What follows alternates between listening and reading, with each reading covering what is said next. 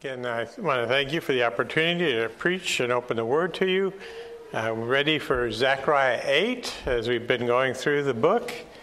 And uh, I might say that uh, chapters 7 and 8 really form one uh, unit. Uh, they're concerned with one basic question, and uh, those around about four weeks ago, whatever it was, will remember it was a question about fasting. Do they continue to fast if they have? Uh, for the, uh, the temple and its destruction now, now, that it's being rebuilt and is uh, approaching maybe halfway being done. And uh, the answer is pretty extended. Uh, in chapter 7, uh, there was a question that God raised was, was it for me that you were fasting? And the conclusion, it wasn't. It was to make you feel better. It wasn't for me. And uh, he goes on, and we have really more of his answer in uh, chapter 8. And so we'll be reading that. And uh, children, if you want to do something, you might listen and count up every time in the, in the scripture reading is a phrase, the Lord of hosts. And during the sermon, you'll hear me mention how many times it's used. But uh, count up the number of times, and the adults you can pay attention as well, is that phrase, the Lord of hosts. He is the one who's speaking uh, to his people. Beginning with verse 1.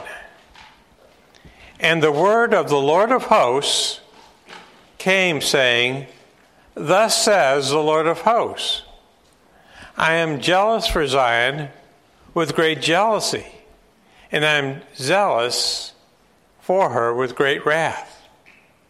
Thus says the Lord I have returned to Zion, and will dwell in the midst of Jerusalem.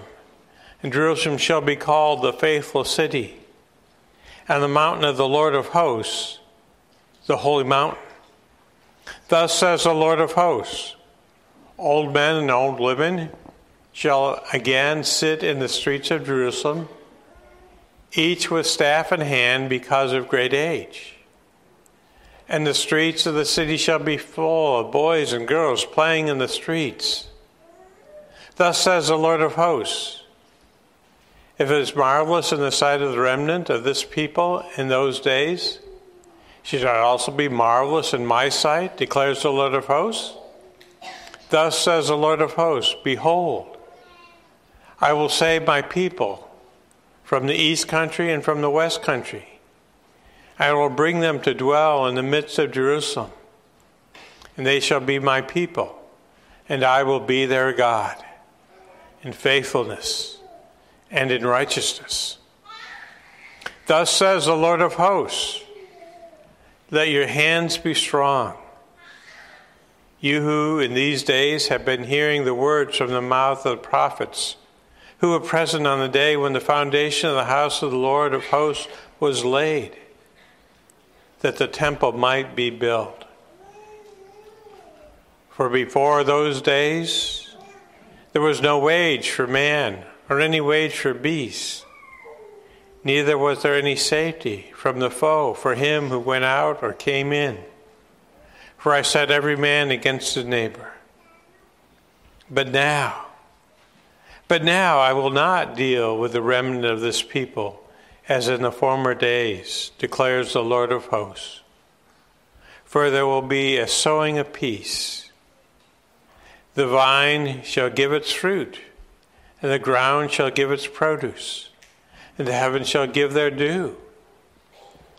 And I will cause the remnant of this people to possess all these things.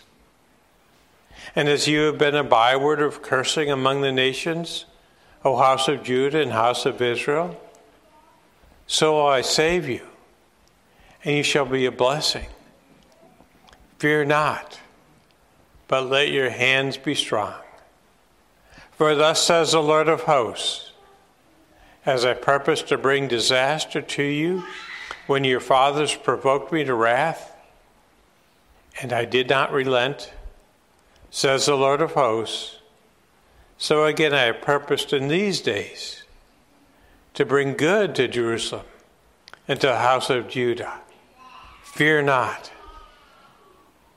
These are the things that you shall do. Speak the truth to one another, render against judgments that are true, and make for peace. Do not devise evil in your hearts against one another. Love no false oath. For all these things I hate, declares the Lord. And the word of the Lord of hosts came to me, saying, Thus says the Lord of hosts the fast of the fourth month, and the fast of the fifth, and the fast of the seventh, and the fast of the tenth shall be to the house of Judah seasons of joy and gladness and cheerful feasts. Therefore, love truth and peace. Thus says the Lord of hosts People shall yet again come, even the inhabitants of many cities the inhabitants of one city shall go to another, saying, Let us at once, let us go at once to entreat the favor of the Lord and to seek the Lord of hosts. I myself am going. Many peoples and strong nations shall come to seek the Lord of hosts in Jerusalem and to entreat the favor of the Lord. Thus says the Lord of hosts In those days, ten men from the nations of every tongue shall come and take hold of the robe of a Jew, saying, Let us go with you. We have heard that God is with you.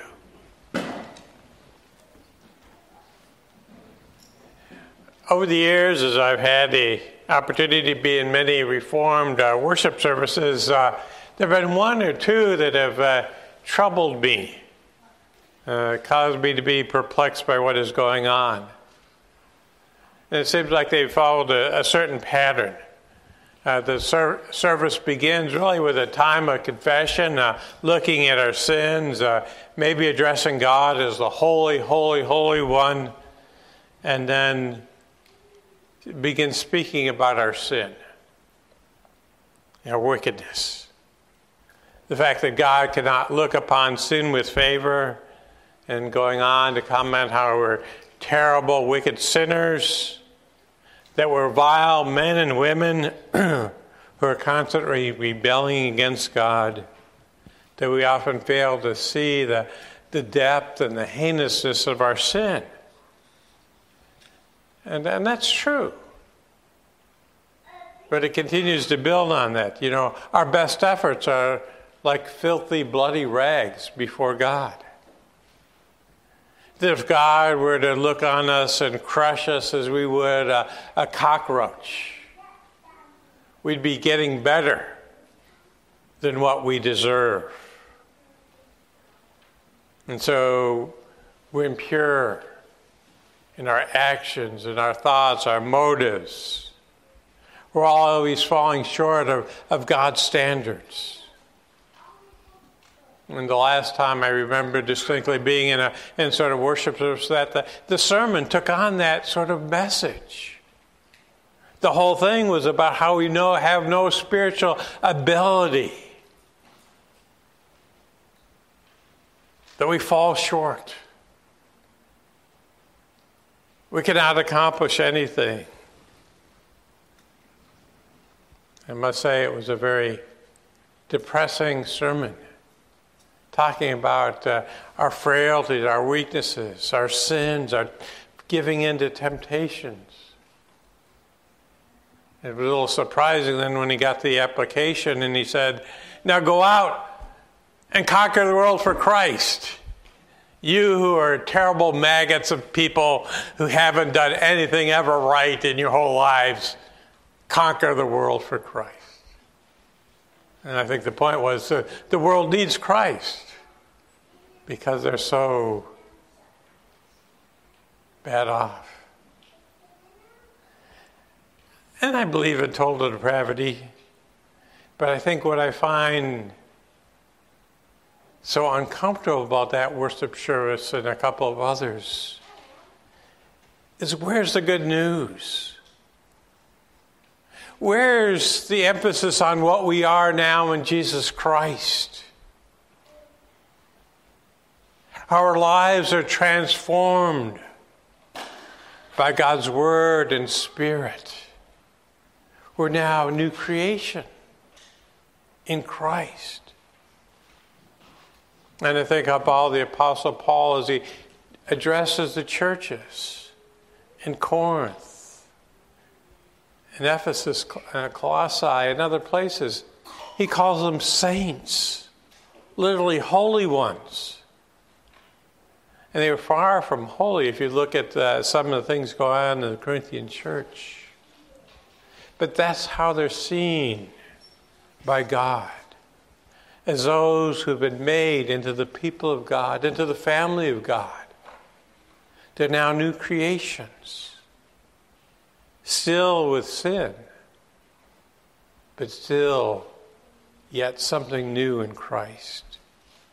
And there's a danger of living as if we're the old man and not the new man, of wanting, of letting what we were before color how we see ourselves now if we're in Christ.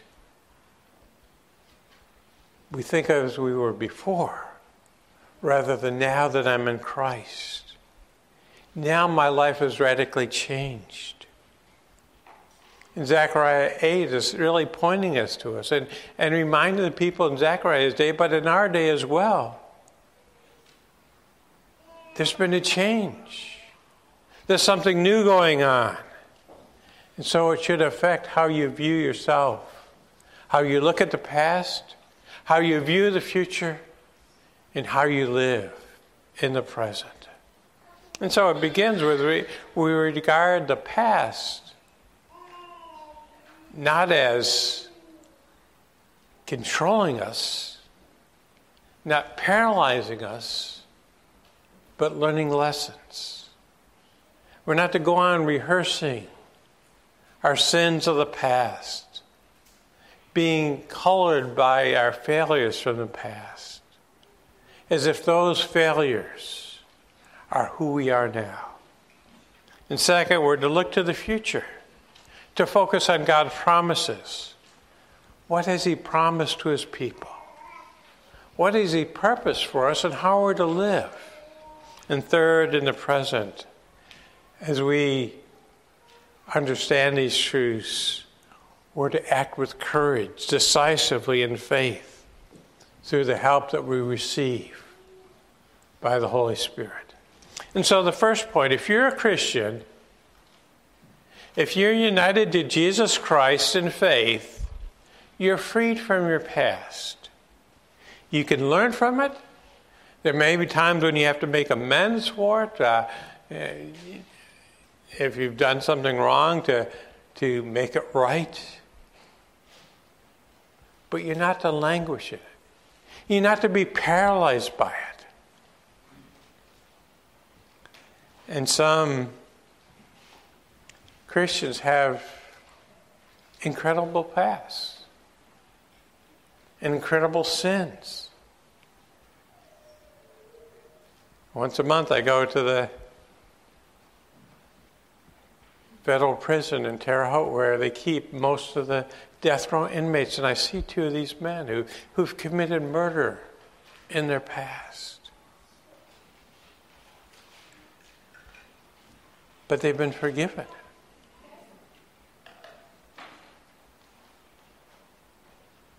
Had to speak to, to women who have had abortions and aggrieved by what they've done in the past. A young man who spent 10 years for a drug deal that went wrong, spending it in prison. A woman who accidentally killed on different occasions two different people by car accident. How do you live with that guilt? And wonder can God ever forgive me? Can God ever use me in those situations?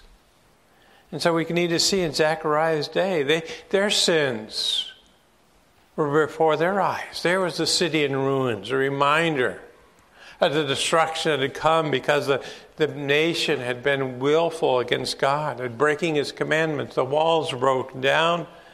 Only a remnant had returned, few in number, and the temple was destroyed. And even as they begin rebuilding, it's only halfway done. And on top of that, there's a question in 715. Was it for me that you fasted these 70 years? As you look at your lives, you should see the hypocrisy. You did it to feel good, to make others think that you are somehow good. You didn't really do it to please me, God was saying to them. In fact, he says that their hearts were diamond hard. And so God's anger was upon them. And if you turn over to, to Haggai chapter 1, verse 5 and following, it, it pictures the judgment that came upon the people even as they returned. As they were living in the promised land once again. You've sown much and harvested little. You eat but never have enough. You drink but never have your fill. You clothe yourselves but no one is warm. You place your wages into a bag with holes. There is no profit or increase for your labor despite being so religious. And they fasted and prayed four times a year. They're perhaps soothing their consciences, but they weren't pleasing God. And why weren't they pleasing God? Because the, the one symbol of their relationship, of their worship of God, the temple, still remained in, in ruins. They were rebuilding their houses. They were living, some of them, in paneled houses.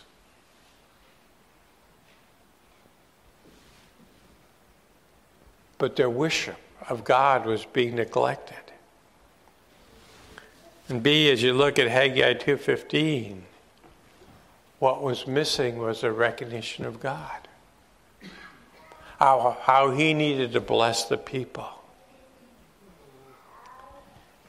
And at that point, as the people undertake the rebuilding, before they place one rock on another, one stone on another, but as they have that new relationship, God promises at that point to bless them. Now then, consider from this day onward, before stone is placed upon stone in the temple of the Lord, consider from this day onward, since the day that the foundation has been laid, what? Is the seed yet in the barn. But from this day on,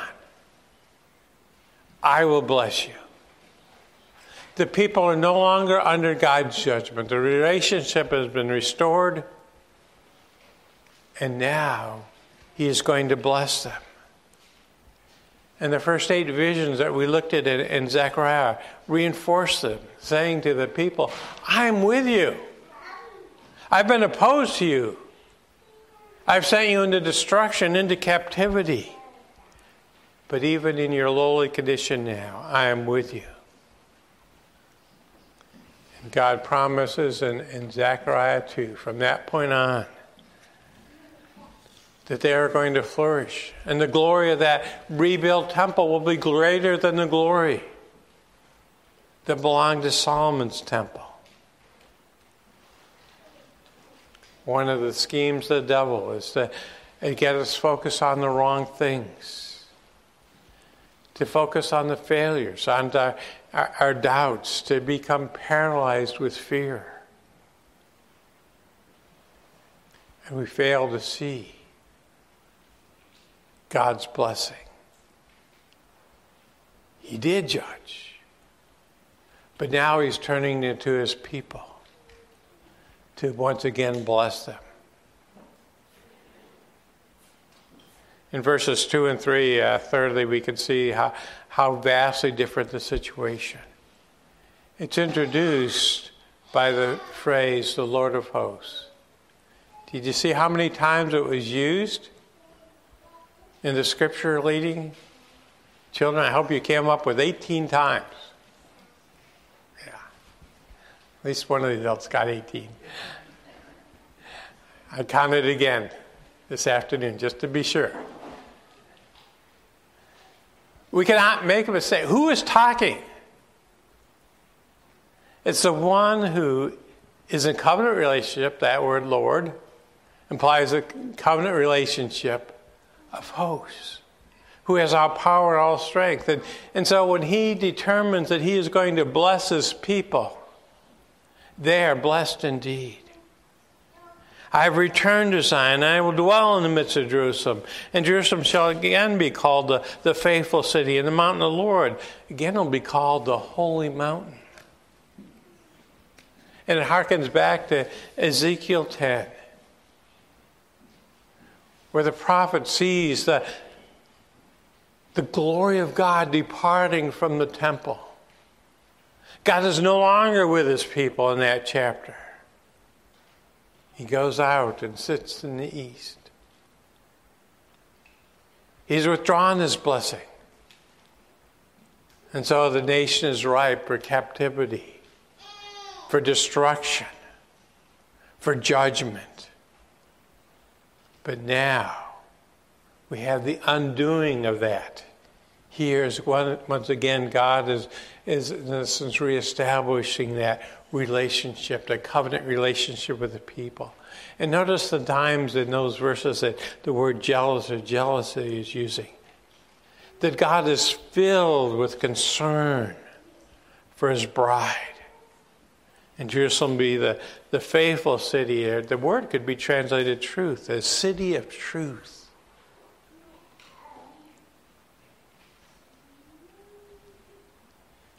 And the mountain is the holy mountain before they weren't seeking after God's truth, they weren't seeking after God's holiness. But now, as that covenant relationship is renewed, it's being restored, and the concern for truth and holiness is being restored. As we think about that today, we're reminded of 2 Corinthians 5 that if you're a Christian, you're different. Uh, verse 17 says, If therefore, if anyone is in Christ, he is a new creation. The old has passed away, the new has come. If you're a Christian, if you're trusting in Jesus Christ this evening, he has made you a new, new person. Your sins are forgiven. He's broken your bondage to sin. And you now have a new relationship to God. Your past, present, and future sins are all done away with. You don't need to dwell on them. Romans 7, the apostle cries out, Wretched man that I am, who will deliver me from this body of death? We go into in chapter 8, it begins with, There is now no condemnation for those who are in Christ Jesus. It's Christ Jesus on the cross who delivers us. So when it comes to the past, we're to learn from it. There are times when I'm lonely, when I'm tired, I do these sins. I need to change. I mean, need to maybe make restitution. But we're not to be caught up in it. We're not to live as if we're in bondage to sin anymore. That has been broken by the death of Christ. I think of one Jewish man who, in his youth, spent five years in a Nazi concentration camp. And when they uh, freed the camp, uh, was liberated, uh, he was uh, transported, as many others were, to New York City. He didn't know a single person there. He didn't know a word of English. And he got a job, the first job he could. It was uh, in the garment industry, sewing, sewing shirts. And he worked hard. And eventually he got his own apartment. He started his own business, selling shirts. He got married and he had children. And when his son was about 12 years old, he asked him, Dad, why don't you ever talk to me about the concentration camps and what went on there? And his response was, The Nazis took five years of my life. I won't give them one more second. And that should be our attitude as well as we consider the sinful past. It's taken and robbed too many, too much time. We don't need to give the devil any more time by dwelling on it, by being paralyzed by it. Well, the second point this evening is like the people in Zechariah's day, we need to focus on God's promise in the future. You know, there are those who around us who, who look at the future and are terrified. You know, if you believe some of the political ads, if the Democrats get elected and have an overwhelming majority, if the Republicans have an overwhelming majority, democracy will end in our nation. Or if you're thinking about it in terms of uh, economic collapse, it's inevitable. And so you should be buying gold and silver to protect yourself. Or if you look at the doomsday clock, it was moved reason a little bit closer to, to midnight, to the end of the world. And there are those who speculate the war in Ukraine is going to lead to, to World War III. And all those things, any one of them, could terrify us. But as Christians, we're to look, and our focus is to be on the one who controls history. We're to look to Jesus Christ and what promises has He made for His people. What is He going to do for His people? And the scripture is filled with promises. God has said, I will never leave you or forsake you. The righteous will no, never go around begging bread. As we go down through this chapter, there are a number of promises that he makes. In verses 4 and 5 is a picture of a city at peace and prosperity, which was the opposite of what Jerusalem was at that point. The population was scarce. The elderly stayed in, in Babylon. They couldn't handle the journey, the three month journey over rough terrain to, to get back to Jerusalem. But it pictures in those verses a, a city filled with old men and old women of such advanced age that they needed canes and a city f- filled with boys and girls playing in the streets. Boys and girls, do you understand you're a blessing? When we see a church that has boys and girls in it, it's an indication of God's blessing on that church. We love you. We love having you here. What a glorious thing it is. The elderly and the young are the first to go in times of oppression, times of hunger, times of war. And building on that in verses 7 and 8, there's going to be a gathering of God's people from east and west. And by extension, we can think north and south, those, those places where the people have been taken into captivity are going to once again be part of the worship of the true and living God. And people in uh, Zechariah's day were perhaps wondering, when could this be? When will we see the, the city filled with people?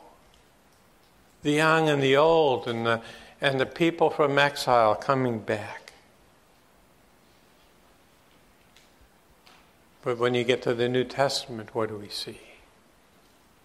In Jesus' day, the city being filled.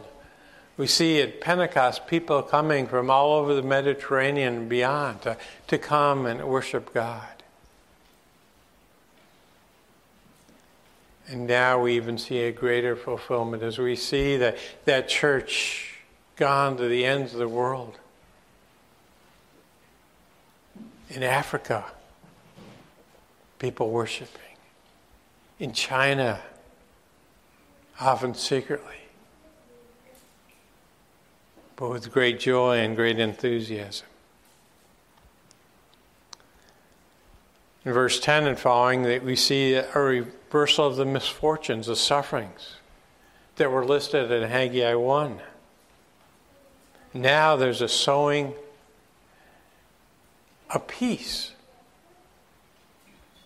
We think of sowing of seeds, but there's something even more important than that is, uh, is peace that allows that crop to grow and produce. The vine is going to produce fruit, the ground its, its produce, the heavens its dew. God is going to bless the work of their hands instead of cursing it. Going on, verse uh, 13, another promise uh, that that country that has been a byword for cursing and you can imagine after the nation has gone into captivity, is, is destroyed, how you know someone would use it as a curse. May, may God make you like Israel, a barren and destroyed land, to being a blessing. May God make you like Israel, a land bountiful and enjoying liberty and strong and prosperous. Another promise there is in verse 15. As God has pur- purposed a disaster on the people in the previous generation and brought it about, and they could see that when God promises something, when He purposes it, it comes to fruition. Now God purposes good to Jerusalem and the house of Judah. God's attitude has changed from judgment to blessing. And so to the church. Jesus Christ has promised that he will build his church. He has promised to be with the church even to the end of the age. And F, we can see verses 18 and 19 a promise to restore, restore seasons of joy and gladness and cheerful feet Here's the, here's the answer to their question back in chapter 7. Should they mourn and fast as they have been for those 70 years? And I understand there's still some uh, groups of Jews that still fast four times a year, are still looking for hope. That fasting is to be replaced with joyful feasting. And I think of the Lord's Supper. Because, in a sim- symbolic way, when we come for the Lord's Supper, we're coming before the Lord to have a symbolic meal in God's presence, rejoicing in what He has done, rejoicing in what He has accomplished for us at the cross, how we have new life because of Jesus' death on the cross. And the final promise is in verses uh, 20 to 22. It's a picture of the universal longing for the Lord. Peoples and nations far and wide seeking God. It was rarely seen in the Old Testament or even in the New. But during the church age, since Pentecost, we've seen the fulfillment of this. As believers are found in different peoples groups and nations all over the earth. And looking forward to heaven when all these things will come true in all their fullness. Well, the third point is how then do we live in the present? And this passage mentions four things. First is in verses 9 and 13. Let your hands be strong. Fear not, let your hands be strong. So, twice it calls for your hands to be strong. It's really a call to act forcefully. You know, the, maybe the easiest metaphor is is you would go to battle. That you can't be hesitant. You can't go into battle with, with trepidation. You have to be forceful. And in the spiritual battle, we need to be forceful. As God reveals His will to us, we would do it.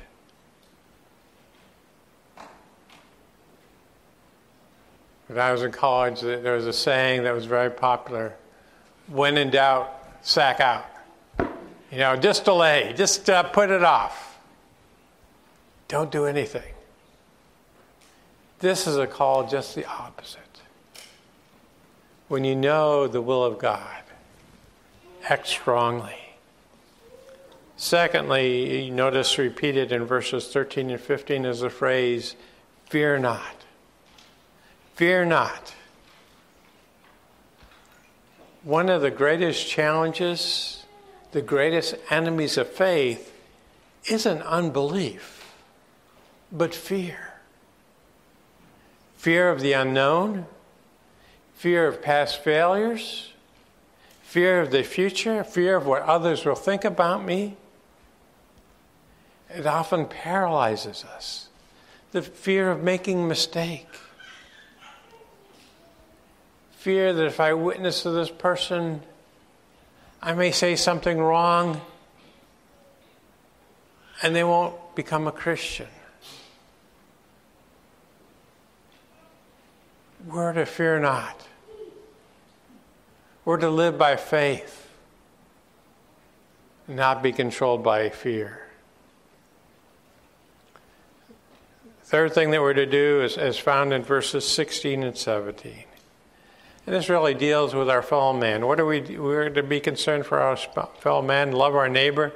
And what does it say? Speak the truth to one another, render in your gates judgments that are true, and make for peace. Do not devise evil in your hearts against one another, and love no false oaths. So we should be concerned for others in the church and outside the church to demonstrate a love for our neighbor. And fourthly, and most importantly, in verse 6, you to trust the Savior. There's a couple of questions here. Is it too marvelous in your sight? You know, really, is it too difficult? And the people may be saying, Yeah, I don't see this happening. I look at the temple and how it's not rebuilt. I look at the few numbers and wonder what can be done.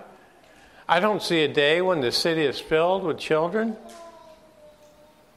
How can that be? But it goes on to say, is it too marvelous? Is it too difficult in my sight? And the one who is speaking is the Lord of hosts. 18 times, the Lord of hosts. It's not too difficult for him. Therefore, we're to trust the Savior. There's nothing too difficult. By speaking to a pastor friend, and he had befriended a, in a fairly small town a, a lesbian who had cancer. And he starts praying for her in the worship service and, and starts praying that she would come to church. And uh, one of the older men, one of the elders, uh, kind of takes him aside after the worship service and, and says, uh, Do you know who she is? Do you know what she's like? And of course he did. He'd had regular interaction. And she had expressed uh, an interest of coming to church sometime. As crazy as it seemed. And so he's praying for that to happen. Now, she may not have enjoyed the, the worship service at all, but she was interested. Is it too difficult for God?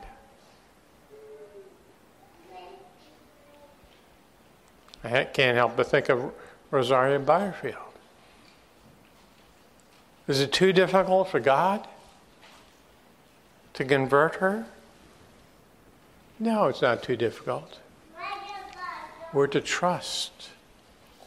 We're to have faith in God, the Lord of hosts. To trust Jesus Christ and his finished work on the cross. As we think about application, I have us think about uh, the past, the present, and the future. First, when it comes to the past, we're not to live in it. We're not to dwell in it. We're not to be fixated on it. You've left that behind when you've become a Christian. There may be some lessons, there may be some sins that need to be repaired. But you're not to dwell on it. You're not to be paralyzed by it. You're not to say, well, God can't use me because of what I've done in the past. Be in regard to the future. You're not to be controlled by fear, but to look to the promises of God. We have great and glorious promises. And so while others around us may be fearful, what's going to be the economic outcome in a few years? What's going to happen in politics? What's going to happen in the war in Ukraine? We know who controls history, and we're to look to Him. In the present, we're to show courage. We're to be strong. We're to act decisively doing God's will. As we know what God wants us to do, we're to do it. Relying upon the Holy Spirit to give us the strength and the ability. Let's pray. Heavenly Father, we uh, give thanks for this passage. Um, and just how it uh, communicates uh, your truth to us uh, in terms of how we're to live. To know that in Christ we've been made new. What we were before, uh, under the control of a sinful nature, has been broken we're now new creatures in Christ. And if there's anyone here that's not experienced that, I pray that they would look to you this evening and understand and what it means to, to trust in Jesus Christ as our Lord and Savior. And for those who've done so, that you've given uh, great and glorious promises never to leave us or forsake us, to be with us to the end of the age, to promised us heaven in all its glory, with no more pain, no more sorrow, no more sickness, no more sin, no more death. Thank you for that promise. And help us to then be mindful of how we're to live now. Not as ones who are in defeat or despair or fear, but those who know they're on the winning side can go, go forth in strength and in faith, trusting in our Lord and Savior Jesus Christ. It's in His name we pray. Amen.